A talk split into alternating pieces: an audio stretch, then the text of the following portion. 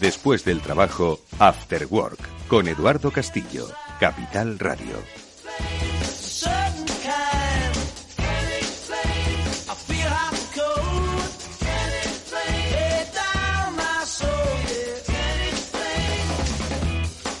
Muy buenas tardes amigos y bienvenidos un día más al After Work que ya comienza en Capital Radio. Hoy, como siempre hacemos, bueno, pues estamos dispuestos a contaros cosas, bueno, a que nuestros invitados os, os cuenten cosas relacionadas con la nueva normalidad. Pero ojo, no necesariamente derivadas de la COVID-19, sino que esa nueva normalidad, es decir, la vida, el día a día, lo que hacíamos antes de la COVID-19, pero en estos nuevos escenarios que pueden ser perfectamente similares, pero bueno, con alguna que otra variación en términos de distancia social. Pero también han variado un poco en cuanto a la percepción y de eso también vamos a hablar en nuestro programa.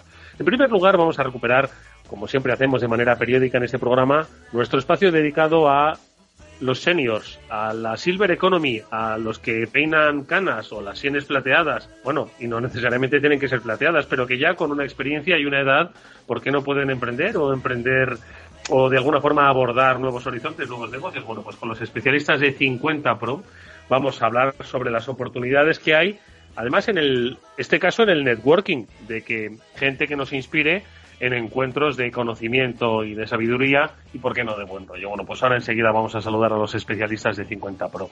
Y digo que la nueva normalidad, bueno, pues nos tenemos que adecuar a ella porque muchos de vosotros, seguro que con más o menos razón, ya estáis desescalando y estáis incorporándoos a vuestros puestos de trabajo. Y son muchas las sensaciones extrañas que tenéis. Han sido tres meses de confinamiento que se han vivido de múltiples maneras, ¿de acuerdo? Hay quien lo ha vivido mejor y quien lo ha vivido peor pero que la adaptación al nuevo entorno de trabajo pues no es fácil, ¿no? Hay gente que lo ha cogido con muchísimo gusto y hay gente que todavía tiene reticencias para ir a su puesto de trabajo.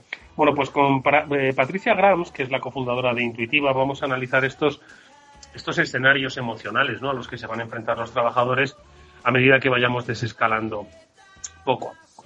Y luego cerraremos nuestro programa con eh, también nuestra sección habitual de Corea, que ya sabéis que es eh, bueno, pues una de nuestras debilidades, ¿no? bueno, más que nuestra, de las empresas españolas, ¿no? Porque hay mucho que conocer y mucho por hacer, ¿no?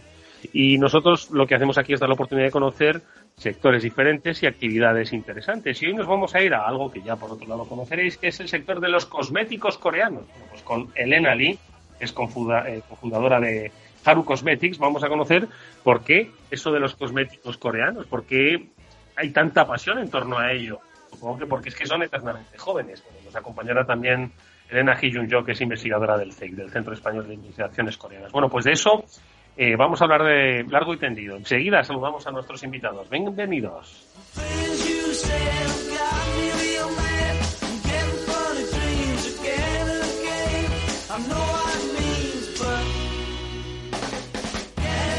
Y empezamos saludando a Carlos Molina, que es el CEO de 50 Pro, es el fundador de esta escuela, consultora, eh, academia, diría yo, y punto de encuentro para, mm, iba a decir mayores de 50. Oye, que si tenéis 49 también podéis ir. Carlos, ¿qué tal? Muy buenas tardes. Hola, muy buenas tardes. Efectivamente, también los de 49 y de 45 ¿eh? también Incluso, ¿verdad? Exactamente. Bueno, todos aquellos, yo es que, claro, eh, teníamos obviamente, Carlos, tenías, ¿no? Que que fijar un nombre, ¿no? Una marca corporativa para 50 Pro, pero al final eh, un poco el espíritu de 50 Pro eh, es el de, oye, si eres una persona que tienes una amplia experiencia profesional, una amplia experiencia laboral y que por circunstancias variadas, eh, bueno, pues se ha producido un cambio o tú quieres producir un cambio y crees que el mercado, porque ya tienes una determinada edad, no te va a aceptar, pues igual nos puedes escuchar, ¿no? Digamos que lo que pasa es que ese es un nombre comercial muy largo, ¿no? Pero vamos, que básicamente es eso, ¿no? Sí, sí, sí. Y, bueno, y realmente esto se está apoyando en un tema que ha ido disminuyendo la edad paulatinamente en muy poco tiempo. Es decir, antes pues la gente a los 60 sobraba, la gente a los 58 sobraba en las empresas, a los 55, pero claro, esto sigue bajando y espero que no lleguemos a los teenagers. ¿eh? Es que cada vez hay la gente, eh, el, el, aging o la, el edadismo, ¿eh? traducido al castellano, que es que las empresas tienen una cierta presión para que la gente con alguna determinada edad, cuando son senior, dejen las compañías, pues ha ido bajando y efectivamente, en su momento fueron 55, 50, 45, bueno, y ahí estamos. Oye, Carlos, ¿y, a qué crees que obedece esa reducción paulatina? ¿no? De, porque efectivamente, uno se jubilaba pues a los 60 ahí o incluso cercano a los 70 y sin embargo, y luego apareció en nuestra vida el concepto de prejubilación, ¿no? Que fue el que, el que fue, eh, eh, tú lo has dicho, bajando un poco ese nivel de edad, ¿no? Y a medida que ha ido pasando el tiempo, efectivamente, ya la gente de 45, la gente de 48 se ve en edad de riesgo laboral, ¿no? ¿Por qué se ha producido esto en tu opinión, Carlos? Bueno, vamos a ver. Yo creo que hay muchas razones y que las empresas además lo arguyen en un momento determinado o, hay artículos ¿eh? que apoyan básicamente tres eh, causas, ¿no? Una de las causas eh, fundamentalmente es eh, pensar que la gente a una determinada edad ya no tiene ese, eh, esas características digitales o innovadoras o de manejo de la informática y de los últimos sistemas de comunicación tan metida dentro como puede tener una persona, un nativo digital, gente pues de 20, 25 o lo que fuera. Eso es uno de los temas que se arguyen que yo realmente no estoy en absoluto de acuerdo, pero bueno, eso uno de los temas porque la mayoría de la gente con senior, pues ese es un tema que no, quiere decir que manejan teléfonos complicados, conexiones complicadas y tal. Sí, sí, es una. operatividad digital. Eso yo estoy de acuerdo contigo, que es un poco falsetti. Sí, una mala excusa, ¿no? A mí me parece. Segundo tema, que yo creo que es mucho más sólido, evidentemente son los ahorros de costes. Es decir, evidentemente, eh, quitarte de en medio gente mayor, que tiene una serie de salarios que han ido aumentando con el tiempo y tal, y sustituirlo por gente joven que, bueno, por las características que sean, son capaces de aceptar sueldos más baratos, pues es otro de los temas que efectivamente influye y mucho ¿eh? en el tema este, sin, yo creo que sin darse cuenta de que lo que se pierde en el, en el cambio es la experiencia, la prudencia, los contactos que un senior tiene y que una persona joven necesariamente no puede tenerlos porque no ha tenido tiempo laboral para experimentarlos, ¿no? Pero bueno, eso es otro de los argumentos que suelen que suelen arguirse para para bueno, para justificar este, este este este bueno este este cambio de esta reducción, ¿no? Exactamente. Exacto, por gente muy joven. Y yo luego creo que es que hay otra tercera tendencia que es, una tendencia general para todo el mundo y es que las empresas no quieren tener más gente en plantilla. Eh, vamos a un mundo generalizado, tanto gente joven como gente mayor, que las empresas van a contratar habitualmente a personas externas, o sea, a, a freelance que desde fuera eh, con sus propios pagos de seguridad social o sus formas como ellos quieran de, bueno de jurídicamente eh, trabajar no estando en la nómina y que dediquen servicios durante un tiempo a una empresa y luego a otra y luego a otra o a la vez a dos o tres empresas pero vaciar eh, rápidamente de, plantillas, de personas comprometidas en las empresas a, este tipo de personal. Y bueno, pues han empezado por la gente mayor por este tema, pero yo creo que esto va a ir bajando con mucha velocidad. Pues que tengan mucho cuidado las empresas a ver si se van a, se les va a convertir en empresas Benjamin Button y van a estar llenas de bebés a los que van a pagar poco. Así que anden con mucho cuidado. En cualquier caso, Carlos, pues aquellas personas que se encuentran en esta circunstancia, forzada o voluntaria o inducida, eh, tienen, por supuesto, que en este tiempo de longevidad eh, eh, otras posibilidades. Esas otras posibilidades vienen como las que ayuda a, a llevar a cabo 50 Pro, que es oye, enfocar un, panorama de emprendimiento basado en experiencia, conocimiento, en contactos, etcétera, etcétera. Y en los últimos programas, le recordamos a nuestros oyentes, hemos conocido pues interesantísimas experiencias de gente que además eh, ojo, Carlos, tú lo recordarás, que la primera pregunta que les hacíamos era la edad, ¿no? Y pues muchos de ellos estaban pasados los 55, ¿no? Y, y hombres y mujeres, ojo, ¿eh? Y nos estaban contando, pues, Exactamente, como bueno, pues... Hay un dato muy interesante eh, que también es muy conocido y hay un programa eh, de selección de, ideas, de emprendedores y tal que tiene en marcha eh, este mm, ¿cómo se llama? Coca-Cola, bueno, a través de a través de otro de los productos suyos que va buscando gente de 65 y más, ¿eh? para buscar personas que emprenden. Y realmente el último programa que tuvieron hubo cinco emprendedores. Una de estas personas tenía casi 80 años y estaba haciendo emprendimientos, comprando frutas en Sudáfrica y envasándolas en mermeladas aquí en Cataluña y luego distribuyéndolos por España. O sea que, luego digan que, que, es difícil, ¿eh? Desde luego. Oye, pues una de las cuestiones que ponían en común la mayoría de ellos eh, cuando entraron en contacto con 50 Pro, aparte de, pues, qué sé yo, un poco las lecciones que a unos le venían mejor que a otros, por ejemplo, pues los planes de negocio, tener una estructura financiera adecuada o de alguna forma, bueno, pues orientar el negocio, en fin, que ese asesoramiento profesional de 50 Pro les vino muy bien, pero todos ellos, Carlos, destacaban, entre otras cosas, el encuentro, el conocimiento, el, empatizar con otros, eh, con otros de su especie, que eh, para que primero se sintiesen identificados y segundo dijesen, oye, que no soy el único y que esto es posible, ¿no? El networking, vamos a, vamos a llamarlo así, ¿no? Y esto es algo que, que hoy hemos querido traer a colación en este espacio, invitando a Julio de la Torre, que es el responsable del club 50 Pro. Julio, ¿qué tal? Muy buenas tardes. Buenas tardes, buenas tardes a los dos. Hola Julio, encantado de saludarte. Oye Julio, eh, eh, ¿qué, exactamente el Club 50 Pro, ¿qué, funciones hace dentro de la estructura de, de, la consultora de 50 Pro? Y un poco cuál es el, objetivo, porque, eh, insisto, como lo que, lo que estaba diciendo, ¿no? que el networking a muchos de ellos ha sido casi tan importante como aprender a hacer un business plan de su, de su negocio. Julio. Pues el club responde a uno de los principios básicos de lo que es la filosofía programática del 50 Pro, que es nunca más estarás solo. Cuando mm, pensamos en un emprendedor podemos pensar en un pionero y tal vez una figura solitaria. No, 50 Pro lo que te dice es que nunca más, cuando entres en contacto con nosotros, vas a estar solo. Una vez que acaban sus programas de formación, pasan al club. Al club también se puede pertenecer sin hacer los programas de otra manera y ahí, en esas, esas personas que forman parte del club, pues están en contacto. ¿Intercambiando qué? Intercambiando información, intercambiando formación, intercambiando incluso negocios, oportunidades, o la mera, eh, digamos, experiencia de saber que siempre detrás de mí hay alguien al que llamar o alguien en que me, apoyarme. ¿no?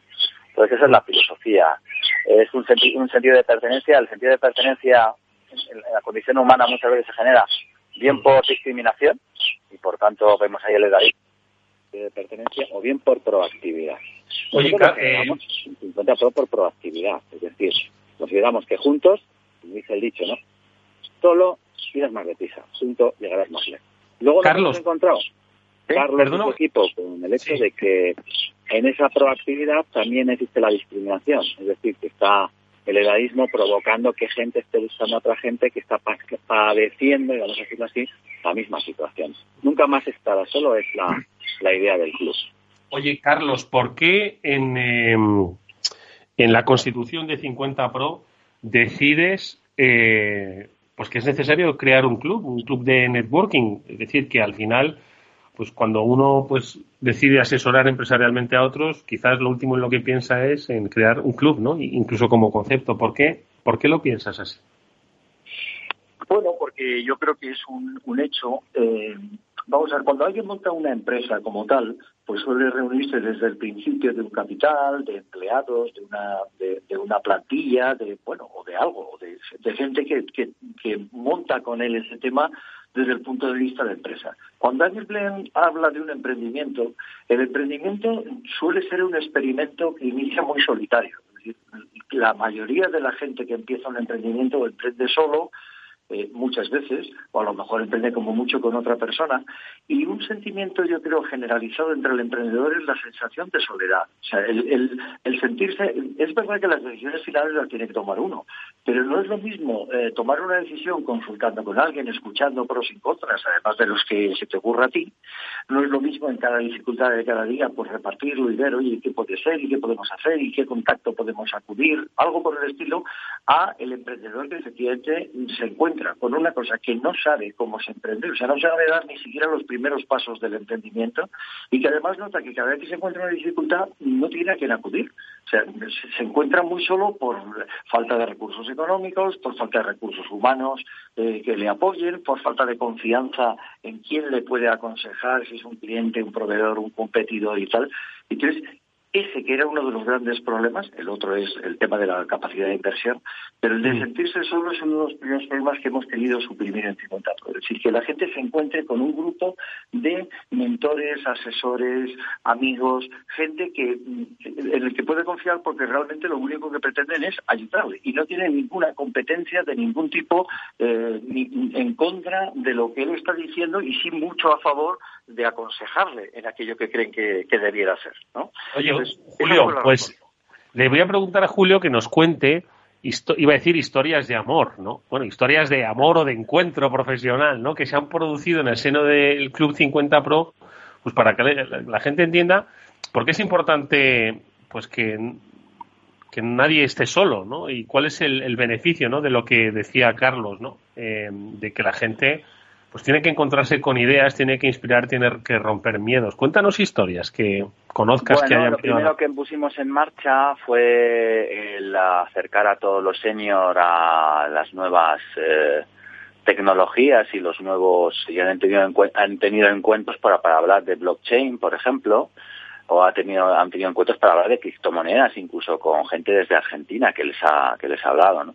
Entonces, eh, claro, ahí eh, ellos mm, se sienten cómodos porque ven que la ignorancia de todo eso es algo que les une y eso les genera una capacidad de aprendizaje importante porque no, no se ven, eh, digamos, desvalorizados por nadie, están todos ahí aprendiendo algo nuevo, ¿no?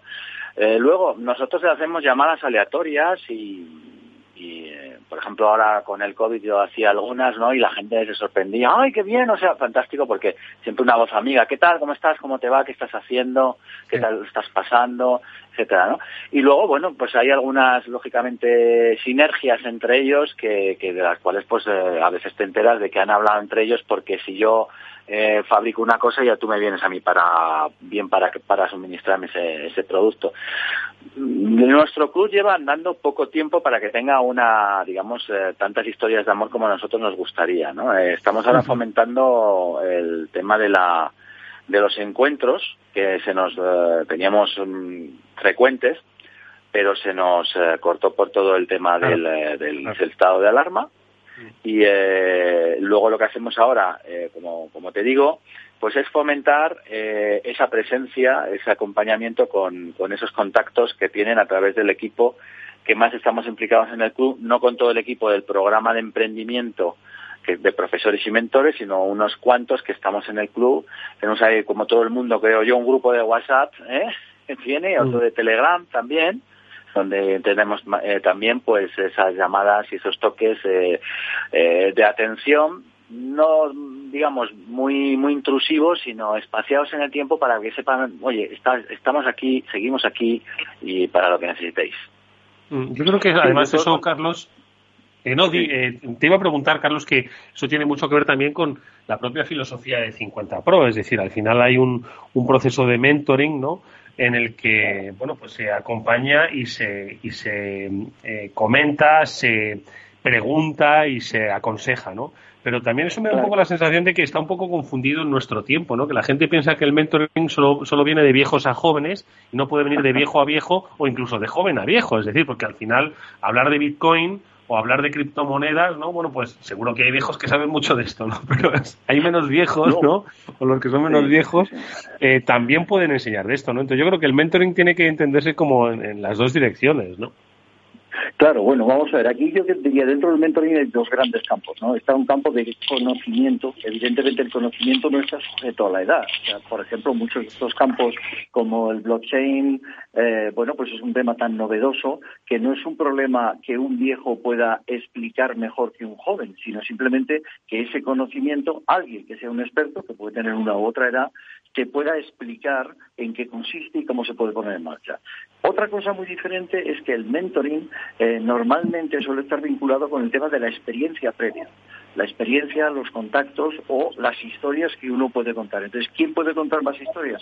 Pues normalmente una persona que las ha sufrido y, por tanto, normalmente la dirección del mentoring general va del senior al junior o del más senior al más junior, pero el conocimiento no. Claro, el conocimiento puede ir en ambas direcciones sin ninguna dificultad, ¿no? Pero, por ejemplo, de esto que tú contabas ahora, algunas historias, pues es curioso porque realizando un programa, una de las personas diseñó, por ejemplo, te, te contaba un producto para el que necesitaba una fábrica, para que quería poner en marcha toda una fábrica. Claro, el proyecto desde el principio de poner en marcha una fábrica, pues ni te cuento, ¿no? O sea, no solo desde el punto de vista de inversión, sino de tiempo, de, bueno, probar las máquinas y tal. Bueno, pues a través de uno de los mentores de 50 Pro surgió la posibilidad de conectar con otra persona que tenía dos líneas de fabricación de ese producto, una de ellas estaba parada, eh, porque no tenía tanta capacidad de fabricación y entonces lo que hizo es ponerse en contacto con esta persona y esta persona en un tema que se llama maquila, ¿no? Maquila es eh, que tú le, eh, el, que el cliente entrega el producto, la materia prima al fabricante, el fabricante lo fabrica en sus máquinas y le devuelve el producto terminado, ¿no? Bueno, pues conseguimos poner en marcha el proyecto gracias a esto, porque si no la inversión requerida y el tiempo para ponerlo en marcha hubiera bloqueado la posibilidad del emprendimiento. O sea, que estas ayudas de networking que se producen entre, bueno, pues profesores, entre los propios participantes del programa, asesores, gente que conocemos, es otra de los temas de networking que 50 Pro apoya y es, oye, ayudemos todos a que el tema funcione. Eh, Julio, para pertenecer al, al, Club 50 Pro, ¿qué es lo que debemos hacer? Eh, ¿Qué implica? Eh, ¿Cuál es un poco la forma en la que uno puede estar informado, en la que uno puede meterse en un, en un chat de Telegram, de, digo, de Telegram o de, cualquier otra red? ¿no? comentabas. ¿Cómo, puede hacer la gente? Sí, hay una manera directa que es hacer un plan, el, programa, el, programa formativo, los programas formativos que tiene que tiene en estos momentos 50 Pro al acabar, pues ya eres miembro del, club.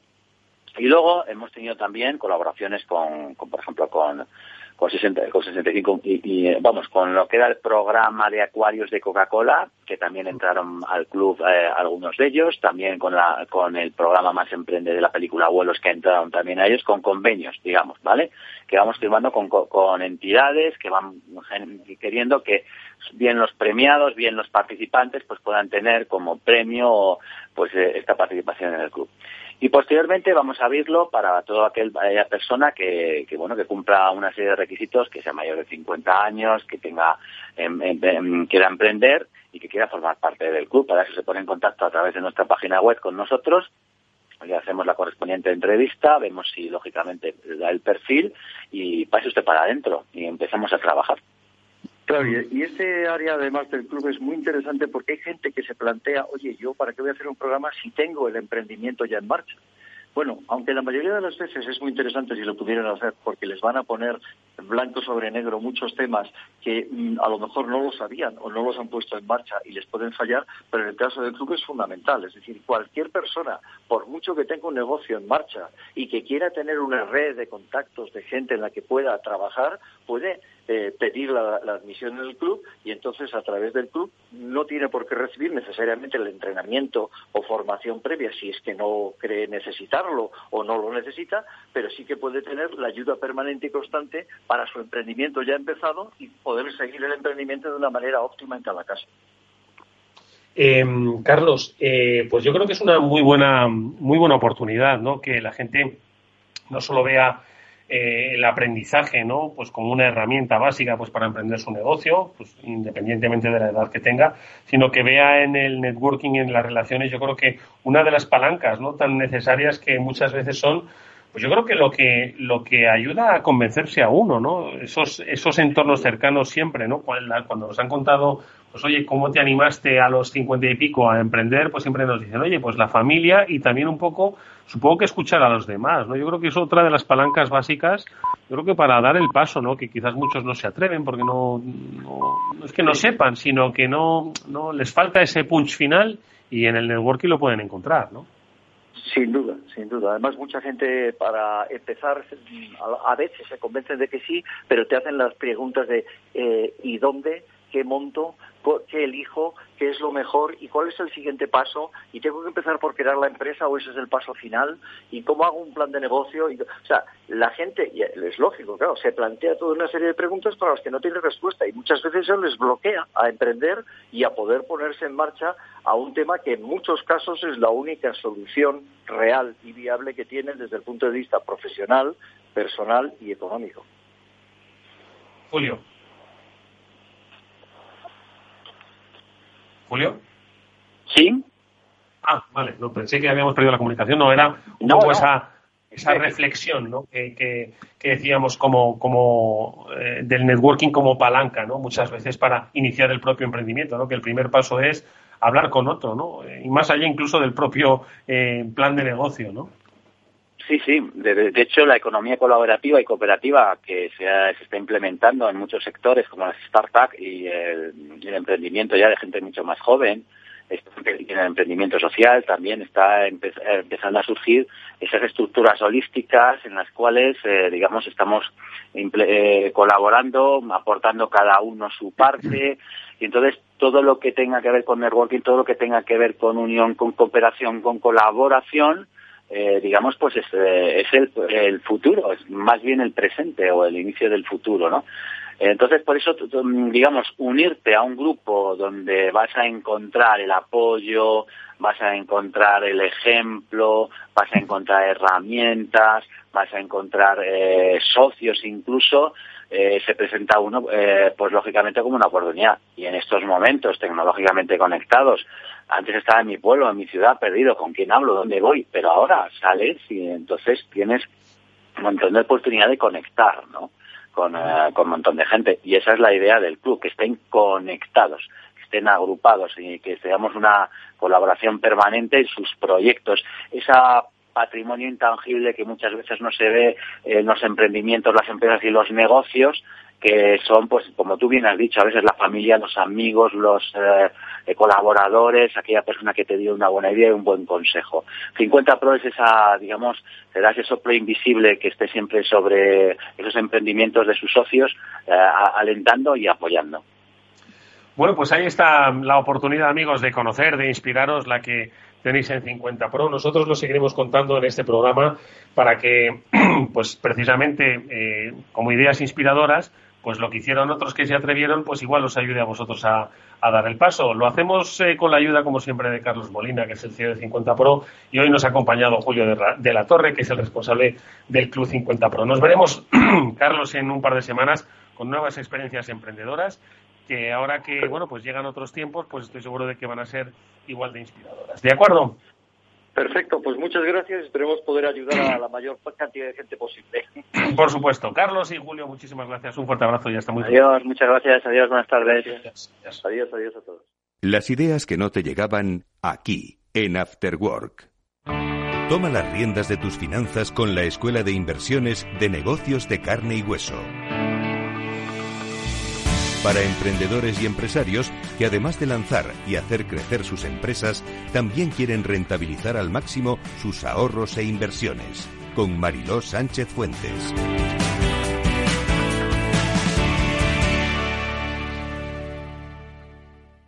After Work con Eduardo Castillo.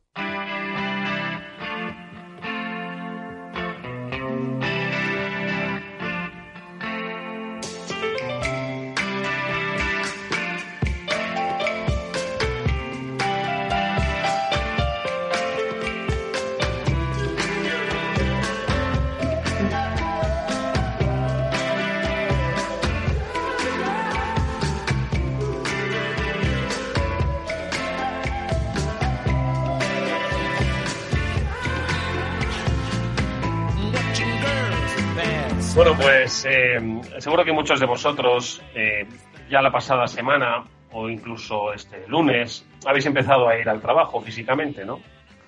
Y muchos de vosotros lo habréis hecho encantados, tenéis unas ganas locas, ¿no? De poder poner en orden vuestras vuestras vidas laborales y otros pues, eh, pues no tenéis tantas ganas. Incluso otros pues habéis dicho que por qué no os quedáis teletrabajando. Son en realidad muchas las circunstancias que tienen que afrontar trabajadores y empresas pues a la hora de ir asumiendo ¿no? esta desescalada y esta nueva normalidad. Nos vamos a cansar muy pronto de esta palabra, nueva normalidad, pero bueno, es la que nos toca decir. Nosotros vamos a hablar sobre cómo, cuáles son un poco los puntos que las empresas deberían tener en cuenta pues a la hora de producir esta desescalada. Ojo que hay algunas otras que, han decidido que hasta septiembre no, no van a volver, eh, hasta mediados de agosto, septiembre, ¿no? Eh, con esa desescalada, porque pueden hacerlo, pueden permitirlo, pero que tarde o temprano al final pues ha cambiado el, modo de ver empresa, ¿no? El modo de trabajar. Y de esto es de lo que vamos a hablar con nuestra siguiente invitada, con Patricia Grams, que es la cofundadora de Intuitiva, porque mm, desde Intuitiva han entendido pues que, oye, pues eso, que esto han sido unos cambios emocionales muy bruscos, tanto para la empresa como para los trabajadores, y que, ojo, que es que, mm, es que hay que planificar la vuelta, que de la misma forma que nos pilló un poco con el pie cambiado el confinamiento y hemos reaccionado bien, ojo, ahí sí que debemos aplaudir la gran mayoría de las compañías, pero esta desescalada eh, pues igual hay que hacerla un poco más ordenada, ¿no? Porque son muchas las cosas que han pasado. Patricia Grams, ¿qué tal? Muy buenas tardes. Muy buenas tardes, Edu, ¿qué tal?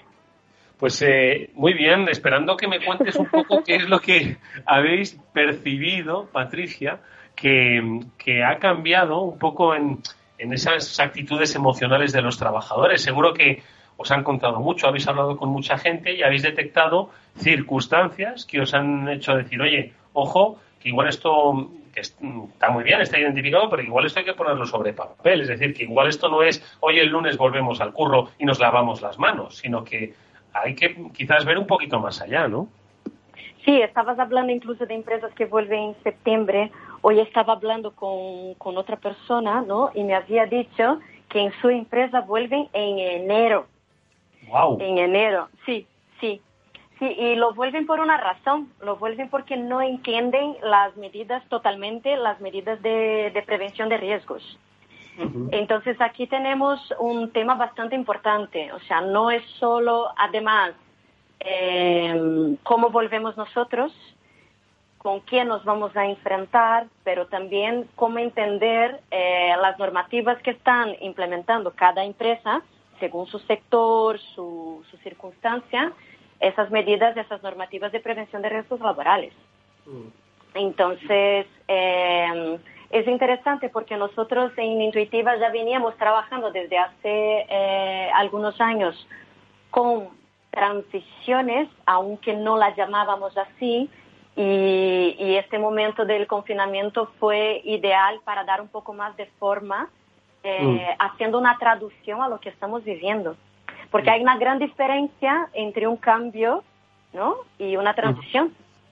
El cambio es externo. El cambio es salimos de aquí o somos una empresa con 100 personas, nos han comprado y ahora vamos a hacer una empresa de 500 personas. O eh, el comité directivo está cambiando.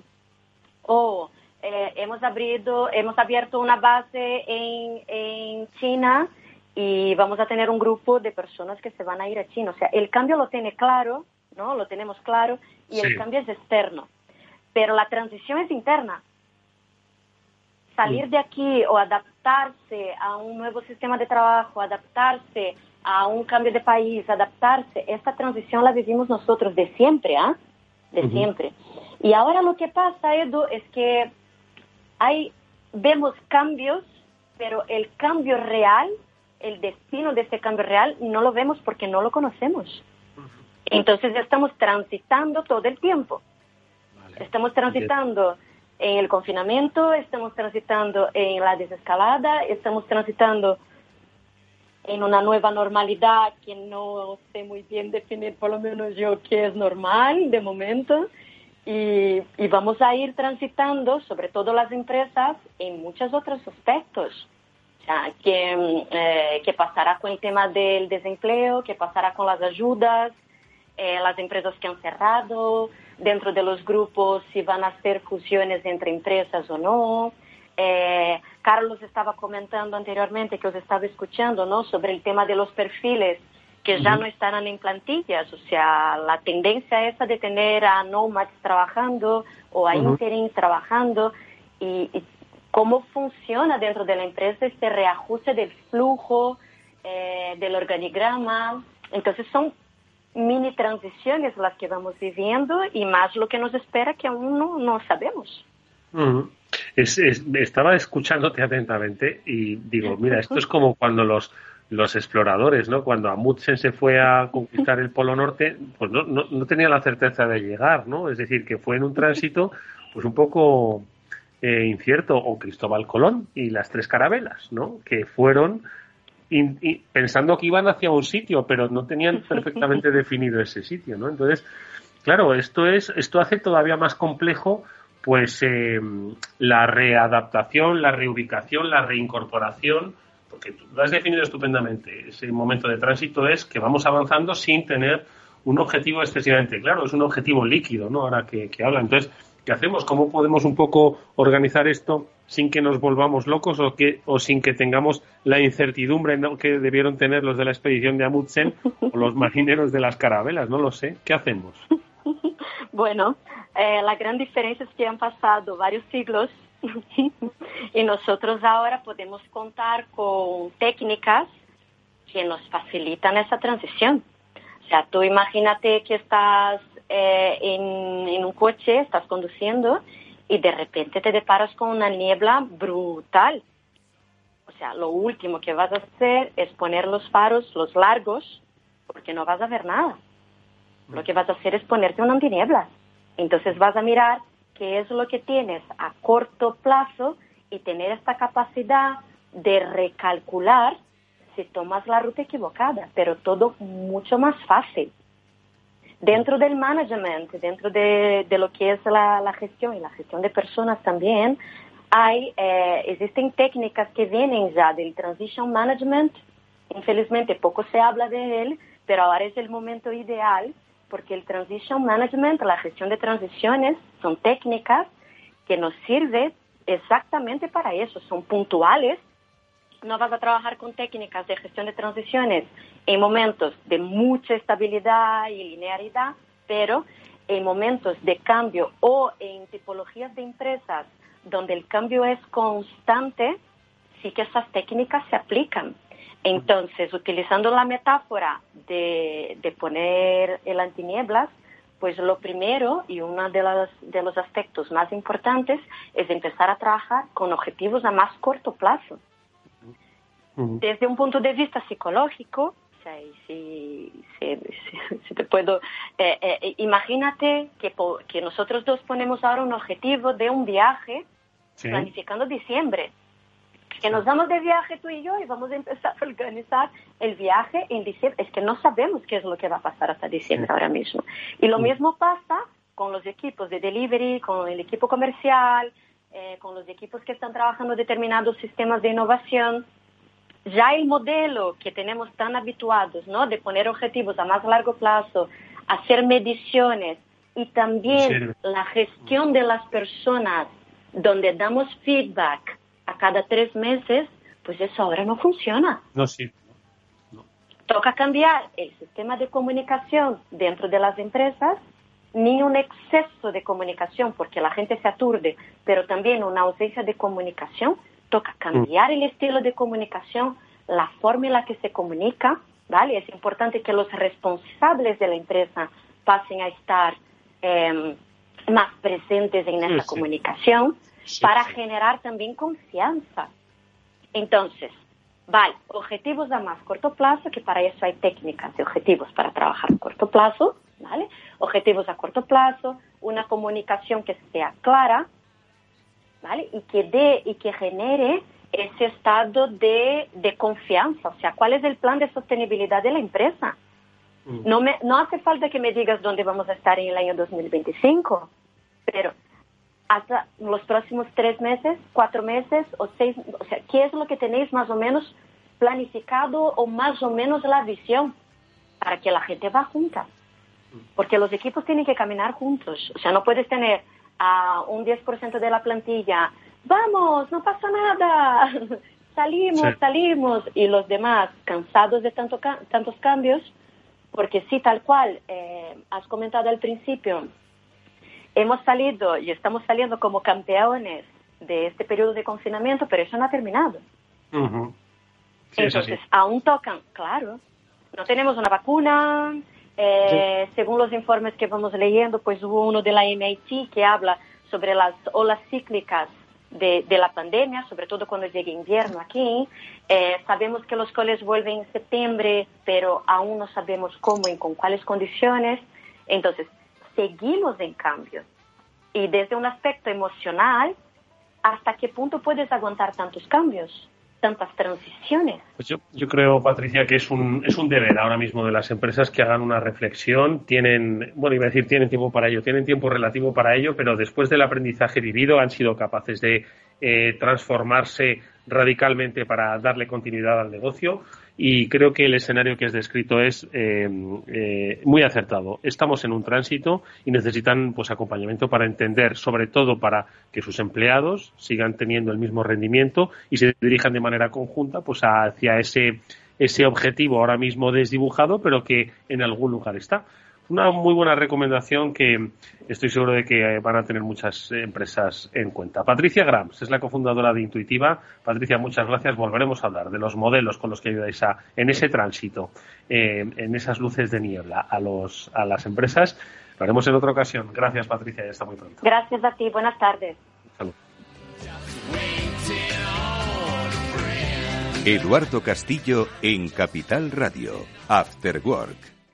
Están aumentando los ciberataques a empresas y nosotros trabajando la mitad desde casa. Imagínate la protección que tenemos. Aquí contamos con las soluciones de ciberseguridad de OnRetrieval. Nos aconsejaron desde el principio y diseñaron un plan para proteger toda nuestra red. Y eso que la mayoría teletrabajamos. ¿Y estáis tranquilos? Claro. Nos gestionan la seguridad de forma remota, previenen ataques y robos de información y además son especialistas en recuperación de datos. OnRetrieval, soluciones de ciberseguridad para su negocio. Llame al 900-900-381 y pregunte por la promoción Capital Radio y OnRetrieval. Si llama este mes, le haremos una auditoría de seguridad totalmente gratis.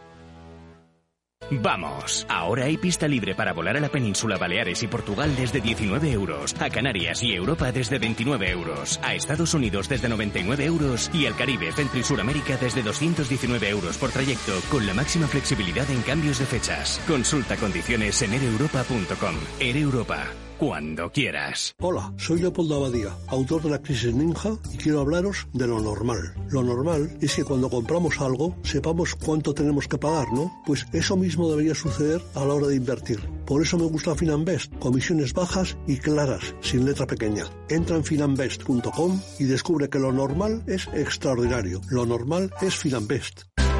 El próximo 17 de junio, webinar de inversión en Capital Radio. Nos acompañarán Pilar Bravo, directora de Relación con Inversores y Desarrollo de Negocio de GESConsul, Josep Ayarri, director de Gestión de Activos y Análisis de Arquia Profim, y Luis Martín, director de Ventas de BMO Global Asset Management. Desvelarán las claves y las oportunidades de inversión en los mercados. Reserve su plaza para esta jornada conducida por Luis Vicente Muñoz en el mail eventos@capitalradio.es y recibirá el enlace para acceder al webinar.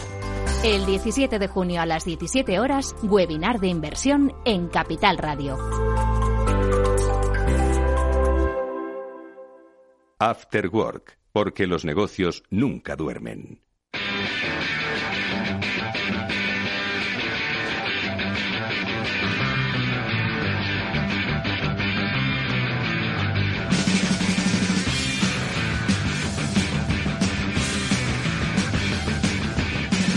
Últimos minutos para conocer, con la ayuda de los especialistas del CEIC, del Centro Español de Investigaciones Coreanas, por qué son tan importantes y conocidos pues los cosméticos en Corea.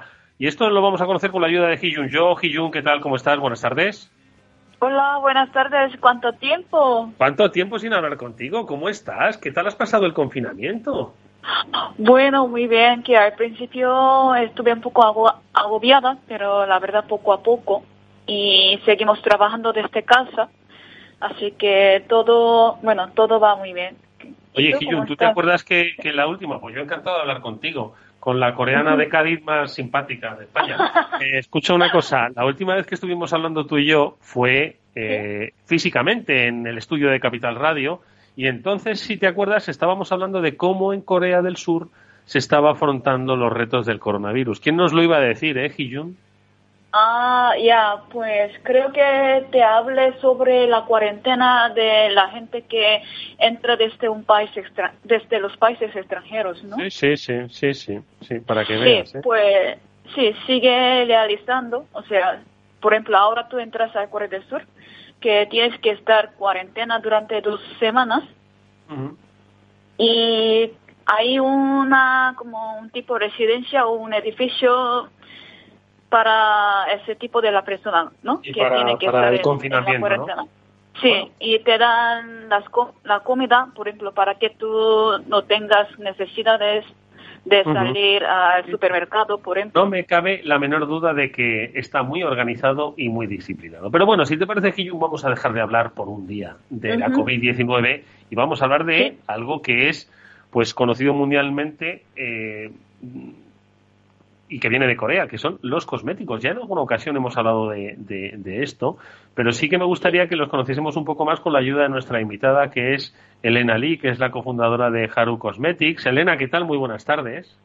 Hola, buenas tardes, ¿qué tal?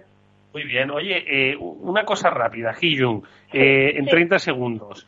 Eh, por, por, por, qué esto de los cosméticos es tan famoso? Que, que, vamos, que yo quizás soy el único que no lo conocía hasta que te conocí, pero, pero ¿por qué es tan famoso el mundo de los cosméticos?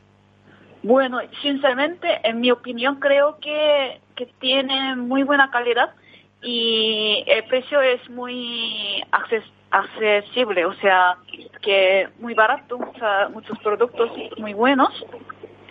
Y calidad y buenos precios. Sí, y también la rutina de cuidar el pie de Corea del Sur es como muy famosa. Mm, es como un poco yoga, ¿no? Eh, Elena, ¿es como un poco yoga o cómo? bueno, pues podría decirse que de alguna manera sí. Yo creo que las coreanas se lo toman más bien como un ritual, tipo como un arte, ¿sabes? Ya como forma parte de su vida. Entonces lo tienen muy interiorizado. Mm. Oye, ¿y tú como cofundadora de Haru Cosmetics, ¿Cómo creíste que la cosmética coreana podía ser un negocio eh, pues aquí en nuestro país, por ejemplo, sobre todo pues, cuando se trata de un ritual que igual dices, oye, es cierto que en España pues hay un ritual sobre el culto al cuerpo y al cuidado de, la piel, ¿no? Más además por el país que somos, es decir, que sí que había mercado, pero mm, ¿tenías muy claro, tenías tan claro que iba a funcionar la cosmética coreana aquí? Bueno, pues la verdad es que sí que lo tenía bastante claro porque ya desde que desde que fue conocida la cosmética coreana en España, más o menos allá por 2014-2015, empezó a conocerse mucho. Eh, según entraba en España, tuvo bastante éxito. Entonces, la gente, sobre todo las mujeres, eh, que les gusta cuidarse, enseguida que oyen cosmética coreana, ya prácticamente todo el mundo lo conoce, a falta de decir, ¿pero por qué? ¿Por qué es tan buena esta cosmética, no? Pero sí, aparte los números no mienten. O sea, en 2015 en importaciones de cosmética coreana fueron 4 millones y en 2017 ya eran 17 millones. Entonces, indiscutiblemente iba al alza y en cuanto ves que tu piel mejora, pues y evidentemente, bueno, las pieles de las coreanas, ella te lo podrá decir, es, es envidiable, ¿no? Aquí la gente occidental, sobre todo las mujeres, decimos, pero ¿cómo? ¿Cómo tienen las coreanas esa piel tan lisa y tan perfecta, no? Entonces, por eso, vamos, era un, yo creo que es, está en alza todavía y es un un éxito indiscutible. Oye, y lo que dice Hiyun es eh, buena calidad y precio asequible. Eh, eh, están, bueno, eso, están a buen precio. Sí, a ver, los productos, estamos hablando de una cosmética de bastante calidad. Es decir, no hablamos de una cosmética a lo mejor de ya como de supermercado, este tipo de cosas. Entonces, para hacer una cosmética de la calidad que es, es un precio muy, muy accesible por hacer una comparación que me puedas entender, un cosmético más o menos del mismo nivel, hablemos de una crema, por hablar de algo concreto, aquí te puede costar, eh, o sea, si una crema en Corea te puede costar unos 20 euros, una buena cremita, a lo mejor aquí te puede costar algo de la misma calidad, mm, perfectamente el doble. Entonces, la verdad que sí. Oye, y, y, desde Haru Cosmetics, ¿cómo hacéis? Eh, ¿Importáis el producto coreano? ¿Lo vendéis a través de Internet? ¿Hay mucho público? ¿Ha sido un público creciente? ¿Cómo? La verdad que ha sido creciente y mira, justamente ahora con el confinamiento lo hemos notado un montón porque la mm. gente ya eh, tiene bien claro que, que, el comercio online pues ha venido un poco para quedarse y ya cada, cada vez confiamos más en, en comprar por Internet. Eh, pero sí, vamos, o sea, el tipo de cliente normalmente son mujeres de mediana edad y está funcionando muy muy bien. Ahora yo creo que desde mi experiencia yo hablo, ¿eh? está ahora en pleno crecimiento. Nosotros lo hemos notado mucho.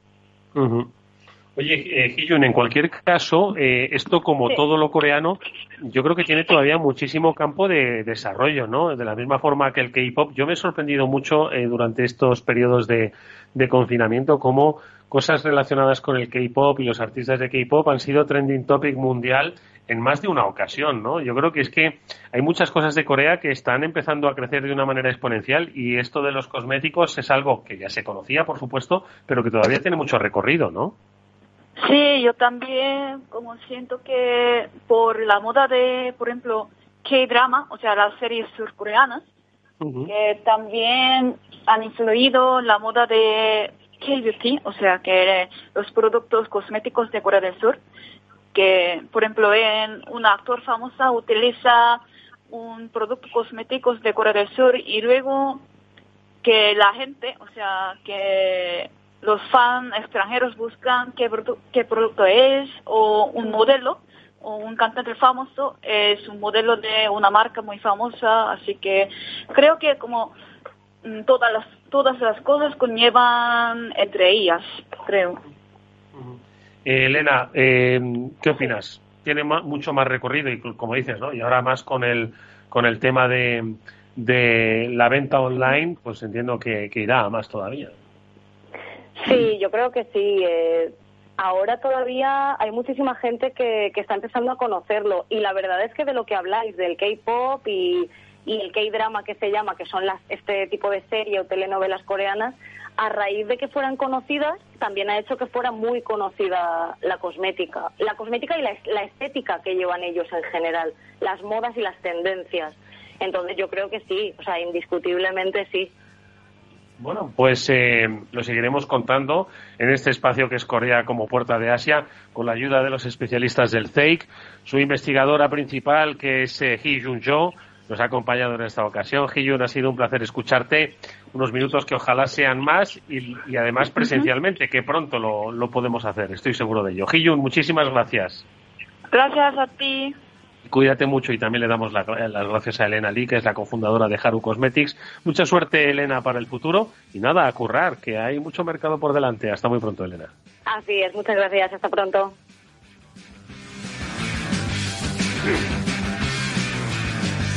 Bueno, pues con este sonido, yo diría Britpop, que nos ha puesto hoy Néstor Betancourt, despedimos nuestro programa hasta mañana a la misma hora, 19 horas en el Afterword de Capital Radio, que volverá como siempre con interesantes historias de comunicación, interesantes historias de empresa y también de transformación, de transformación de nuestra vida. Vamos a aceptar el cambio, vamos a disfrutar el cambio. Un fuerte abrazo amigos, nos vemos mañana. Adiós.